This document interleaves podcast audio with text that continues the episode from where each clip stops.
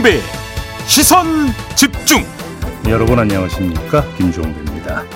윤석열 대통령의 거부권 행사로 국회로 되돌아온 쌍특검법이 어제 본회의에서 부결됐습니다. 이로써 최종 폐기가 된 건데요.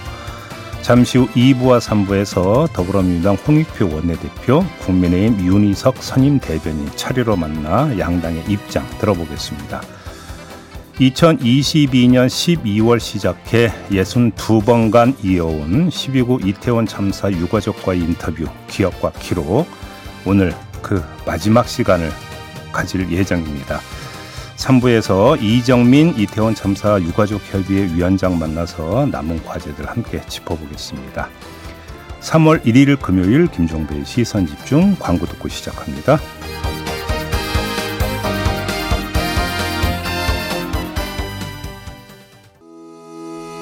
시선 집중은 촌철님들의 다양한 목소리를 기다립니다.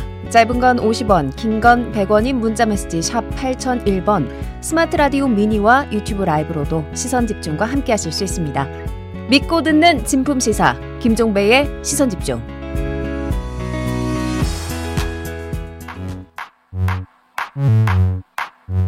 뉴욕에 뉴욕 타임즈가 있다면 시선 집중에는 JB타임즈가 있다 촌철살인 뉴스 총정리 JB타임즈 더마카와 함께 시선 집중의 문을 열겠습니다. 어서 오세요. 네, 안녕하세요. 더마카입니다. 반딧불 초롱님이 3.1절 기억하며 상큼한 3월 출발하시길 기원드립니다. 네.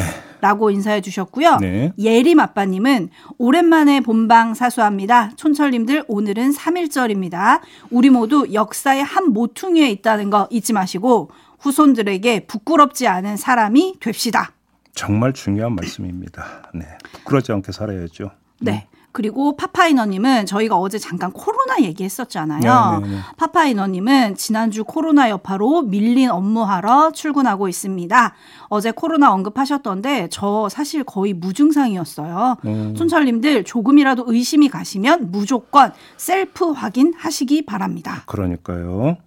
거기다가 이제 그 백신 맞았던 것도 이제 효과가 이제 거의 떨어져 버린 상태 아니겠습니까? 여기다 이제 뭐 전파력이 큰 변이가 또 발생을 했다고 하니까 다시 한번 주의 좀 기울이셔야 될 것 같습니다. 네, 그리고 오늘이 사실은 달력에서는 빨간 날이다 보니까 쉬시는 분들이 좀 계시잖아요. 네. 그래서 아마 처음 들으시나 아니면은 가끔만 오셨었나 싶은 분 9566님 음. 잘 몰라서 물어보는데요. 왜 제비라고 하는 거예요?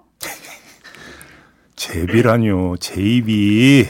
친구 따라 강남 갔다는 그 제비 아니고요. 김종배의 약자 이니셜입니다. JB. 네. 제비 아니에요. 네. 초반에 이렇게 제비라고 오해하시는 분들이 굉장히 많았죠. 그래서 이 시간을 진행할 때는 제이비가 연미복을 입어야 되는 거 아니냐 이런 얘기까지 음. 그게 나왔었는데. 더마카의 발음이 안 좋으니까 그런 거였잖아요. 발음이 일부러 아니. 발음을 그렇게 하니까. JB 타임즈를 외쳐주시는 분은 제가 아닙니다. 네.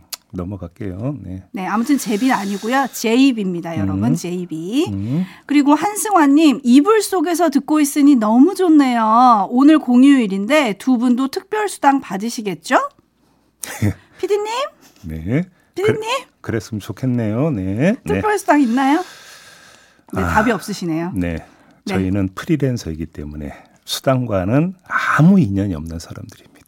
그렇게 이해해 주시면 될 것 같습니다. 네, 그렇습니다. 그래도 굴하지 않고 열심히 방송하겠습니다. 네. 그리고 시선 집중은 토요일과 일요일도 함께하고 있습니다. 여러분, 7시에 만나실 수 있고요. 음, 음. 제이비타임즈 오늘 주목할 첫 번째 뉴스 어떤 건가요?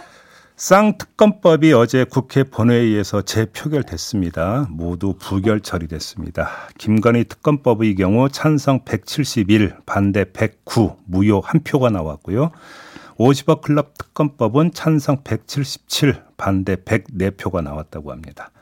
결국 두 특검 법안은 이제 폐기가 되는 거죠. 폐기된 거죠. 그러니까 총선 후 22대 국회가 시작되면 뭐 재발의할 수는 있겠지만 총선에서 여야 의석이 어떻게 나올지 알 수 없는 상황이기 때문에 뭐 이걸 논하는 건 지금은 너무 빠른 것 같고요. 시선 집중해야 하는 대상은 이제 국회가 아니라 검찰인 것 같습니다. 왜요? 전에도 한번 뭔가 짚은 바 있는데요. 김건희 특검법이 최종 폐기되면 검찰이 김건희 여사의 도이치모터스 주가 조작 연루 의혹을 어떻게 처리할지 이게 관심사가 될 거다 이런 말씀을 드린 바가 있었습니다. 이제 폐기가 되지 않았습니까? 그러면 검찰이 이걸 계기로 무혐의 종결 처리를 할지 이게 좀 궁금하기 때문이거든요. 이 점에 다시 주목하면서 추가로 주목할 점을 덧붙인다면 그건 바로 시기일 겁니다. 무혐의 종결 처리를 한다면 그 시기가 총선 전이 될지 총선 후가 될지 아니면 기소를 한다면 역시 총선 전이 될지 총선 후가 될지 이걸 봐야 되는 거 아니겠습니까? 지금까지의 지배적 관청은 총선 표심에 일이라도 영향을 안 주기 위해서 총선 후에 처리할 거다. 이게 지배적 관측이었다. 이런 말씀만 드리겠습니다. 네, 어제 기자들도 궁금했었던 모양입니다. 서울중앙지검 관계자에게 물었습니다. 음. 김건희 여사의 주가 조작 관여 의혹이 어떻게 수사가 되고 있나요? 검찰 관계자의 답은 사안의 실체를 규명하기 위해 필요한 수사를 진행하고 있다. 네, 계속 진행 중 ING라고 이야기한 게 도대체 언제부터입니까? 똑같은 답을 지금 계속 듣고 있는 건데요. 네. 여튼 뭐 분수령이 될 거는 권오수 전 회장의 항소심 얘기를 했다는 거예요. 검찰 관계자가. 네. 항소심에서 제기되는 쟁점을 살펴보면서 수사를 진행하고 있다. 이렇게 음. 얘기를 했는데 음. 사실 2심 재판 심리는 현재 진행 중이기 때문에 음. 이게 또 언제 결론이 날지는 모르는 거거든요. 그렇죠. 여튼 검찰에 시선 집중하겠습니다. 자, 그리고 국회에서 어제 나온 찬성 반대표 분석을 좀 해봐야 될 것 같아요. 아, 국회를 통과할 때의 찬성표 김건희 특검법이 180, 50억 클럽 특검법이 181표였는데 이건 의미가 없는 것 같고요. 아, 일단 기준점을 이걸 삼아야 될 것 같습니다. 지금 국민의힘에서 밝힌 바에 따르면 어제 이 표결에 참여한 국민의힘 소속 의원이 모두 110명이었다. 지금 네. 이렇게 이야기가 나오고 있어요. 그러면 김건희 특검법의 경우 반대표가 109표, 여기에다가 무효표가 한 표가 나왔다는 거거든요. 합하면 110표지 않습니까? 네. 그냥 이렇게 그 그냥 큰 틀에서만 놓고 보더라도 국민의힘에서 이탈표가 나온 것은 거의 없다. 음. 지금 이렇게 봐야 될 것 같습니다. 그러니까요. 이게 여당의 현역 불패 공천이 반란표를 줄인 거 아니냐 이런 분석들이 좀 따라붙던데. 네. 그렇게 봐야 될까요? 뭐 지금까지 뭐 그 계속 나왔던 분석이 그거 아니겠습니까? 재표결을 염두에 두고 공천 시점을 뒤로 늦출 거다부터 시작을 해가지고 계속 계속 그 어떤 비슷한 어떤 분석이 계속 줄을 이었던 거 아니겠습니까? 아무튼 그 분석이 유효했는지 뭐했는지는 모르겠습니다만 결과적으로는 이런 표 계산이 나와 버렸다. 요 얘기가 되겠습니다. 네, 반면에 번 야권에서는 공천 배제 반발해서 탈당하거나 컷오프되거나 경선에서 탈락한 의원들이 어제 일부 불출석했다. 뭐 이런 보도도 있더라고요. 그렇습니다. 선거구 획정도 드디어 합의가 됐습니다. 드디어라고 표현을 하는 게 맞는지는 잘 모르겠는데요. 그럼 뭐라 그래야 돼요? 아, 왜냐면 이제서야 만, 만한 게 비례대표라고. 아하. 지역구에 단 한 석이라도 손해를 볼 수 없다는 입장이 결국은 비례 의석을 47석에서 46석으로 한 석 줄여버린 거 아니겠습니까? 네. 이 사례도 그렇고 위성정당도 그렇고 비례대표제는 당리 당략에 의해 전개되는 주사위 놀이의 주사위와 같다. 이렇게 정리하고 그냥 넘어가겠습니다.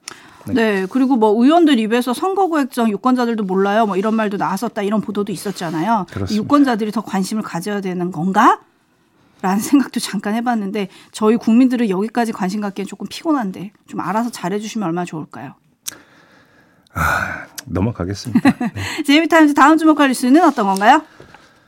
어, 임종석 전 청와대 비서실장에 이어서 홍영표 민주당 의원도 공천 배제됐습니다. 전략공천관리위원장이 홍영표 지역 홍영표 의원 지역구인 인천 부평을 해서 비례대표인 이동주 의원과 영입 인재인 박선원 전 국정원 차장 등 두 명의 전략 경선을 실시하기로 했다. 이렇게 어제 발표를 했습니다.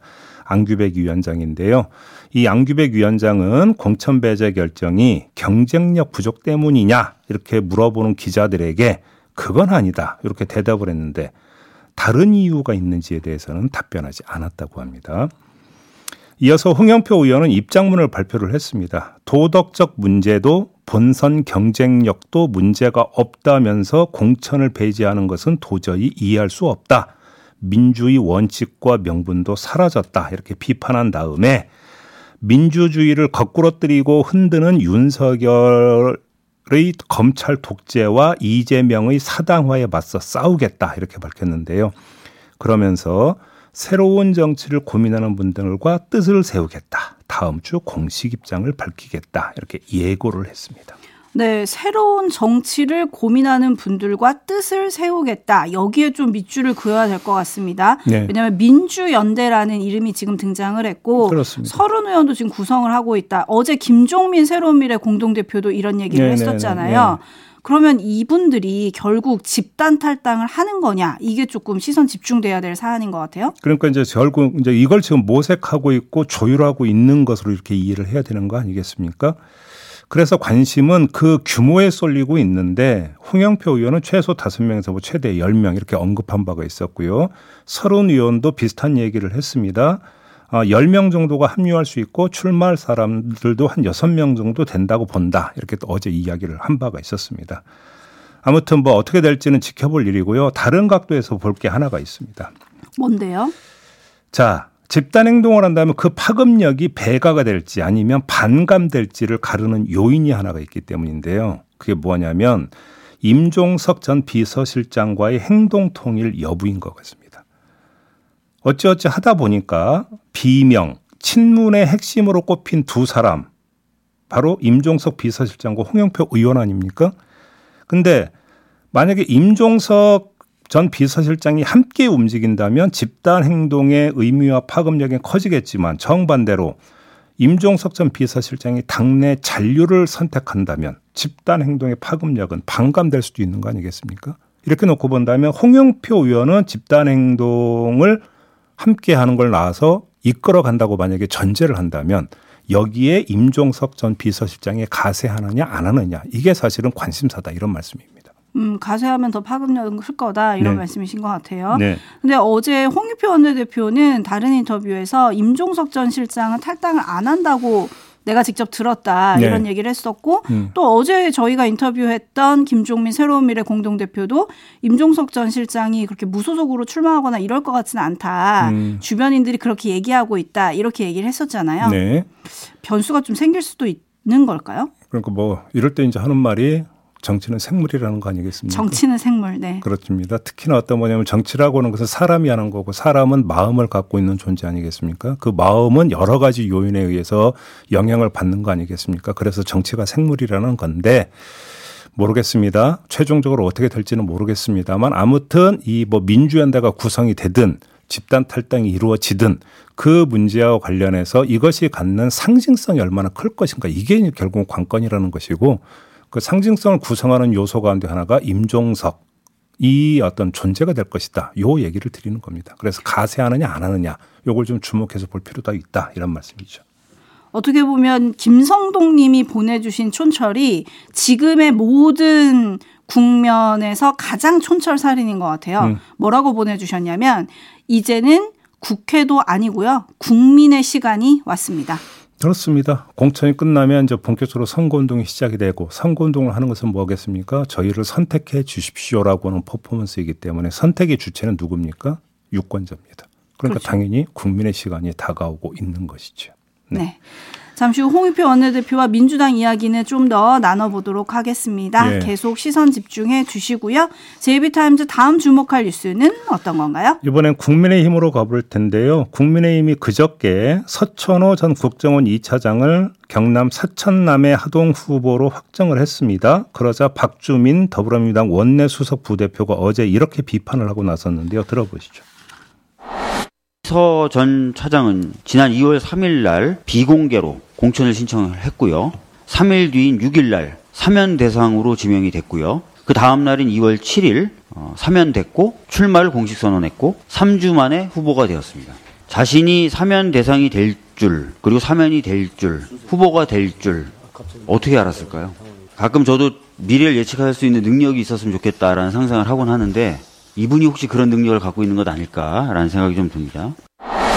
네. 미래를 예측한 거 아니냐. 이런 게 지금 박주민 원내수석 부대표의 얘기인데, 근데 이분 경선을 하지 않았나요?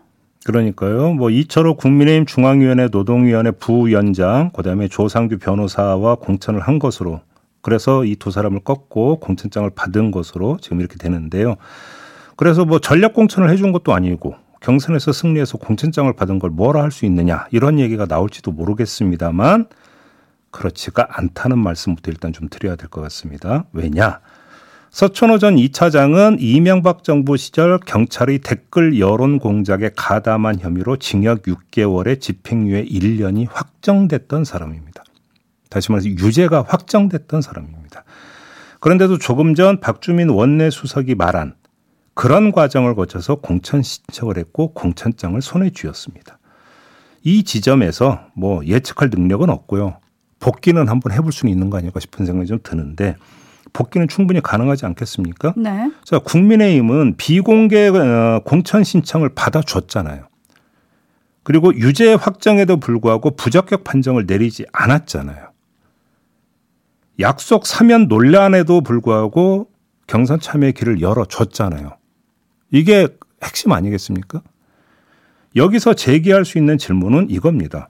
이런 숱한 논란을 외면해야만 했던 불가피한 이유가 뭐냐라는 것.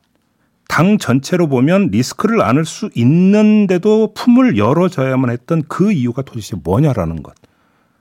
그 이유에 용사는 없었느냐라는 것. 바로 이것이 핵심적으로 던져야 되는 질문 아니겠습니까? 네, HBYI님이 강서구 김태우 투인가요? 라고 좀 보내주셨는데, 네. 저도 이분 관련한 뉴스를 보면서 김태우 후보가 생각이 좀 나긴 하더라고요. 네. 네. 국민의힘이 어제 외교, 국방, 경제, 지역 분야 영입 인재 4명을 발표를 했습니다. 네. 이분 포함이었는데, 이거 좀 논란이 있어요?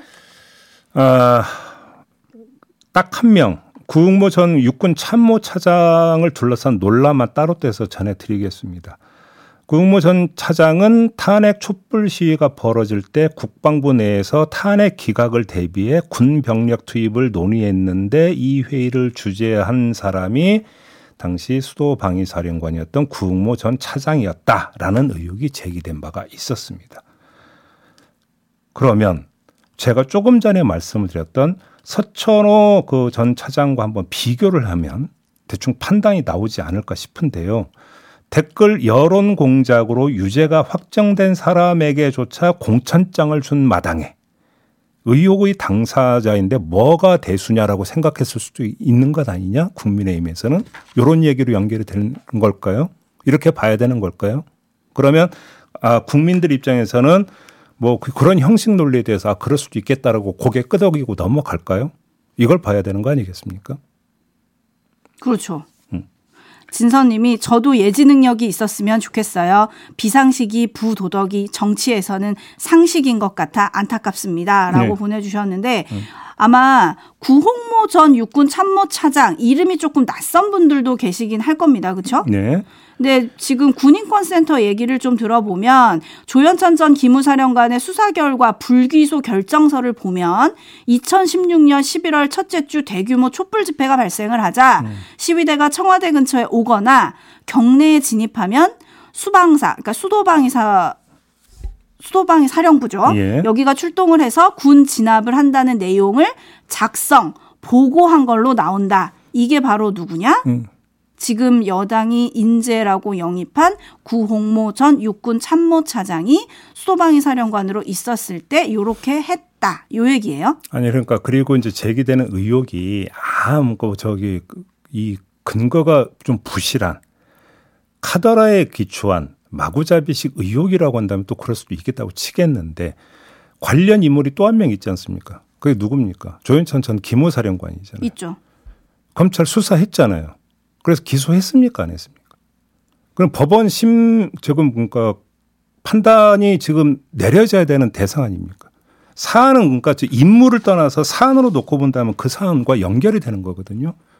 그렇기 때문에 자, 그냥 뭐 단순한 의혹 이런 것인데 뭐 그러니까 크게 신경 쓸 부분이 아니다. 이렇게 판단을 했다면 과연 그게 요즘 유행하는 말로 국민적 눈높이에 맞는 판단인지를 한번 좀 되돌아볼 필요가 있는 거 아니냐 이런 말씀을 드리는 겁니다. 네, 이분의 영입 앞에 인재라는 말이 붙었잖아요. 네. 그 인재라는 말, 인재라는 말이 붙어도 되는 이력인지 좀 헷갈린다. 이런 춘철님들의 반응이 있고요. 저희가 지금 공천 얘기를 쭉 했잖아요. 네. 그리고 제이비가 앞에서 정치는 생물이라 그러셨잖아요. 네. 김은정 님이 이런 촌철을 보내주셨어요. 정치가 생물이라고 하셨는데 생물이면 싱싱해야 되는데 별로 안 싱싱해 보여요. 사고 싶은 마음이 안 생깁니다. 네. 어쩌고 예, 뭐라고 제가 드릴 말씀이 없네요. 그거에 대해서.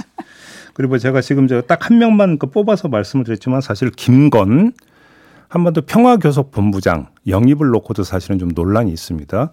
바로 외교부 고위직으로 업무를 수행하다가 바로 다음 날 영입이 됐죠. 네, 넘어갈 수 있는 것이냐 이 문제가 지금 제기가 되고 있습니다. 근데 또 가만히 생각을 보면 이게 이제 북핵 문제에서 수석 대표가 되는 건데 뭐 대화가 열리고 뭐가 돼야 뭐라도 할 수 있는 건데 지금 남북 관계가 어떻게 흘러가고 있습니까? 혹시 그런 거 반영한 겁니까? 네? 이렇게 이해를 해야 되는 겁니까? 제비가 지금 북핵 대표 얘기해 주셨는데요. 2314님이 오늘 3일절인데 윤석열 대통령의 기념사가 어떻게 나올지도 궁금합니다. 라고 좀 보내주셨어요. 그렇습니다.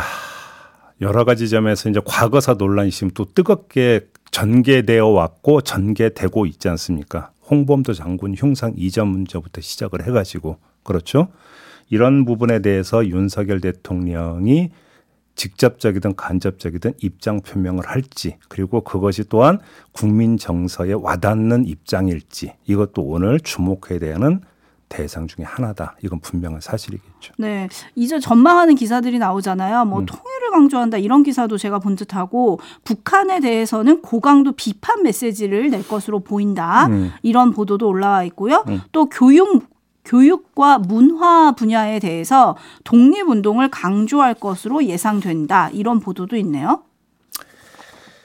아... 독립운동하신 분들이 많지만 음. 그 지류가 골고루 평가받지를 못해서 국내에 저평가된 교육과 문화 교육과 문화 분야의 독립운동에 대해 평가할 것으로 보인다. 이게 대통령실 관계자의 말입니다. 알겠습니다. 시간이 다 됐네요. 마무리하죠. 더마카 수고하셨어요. 고맙습니다.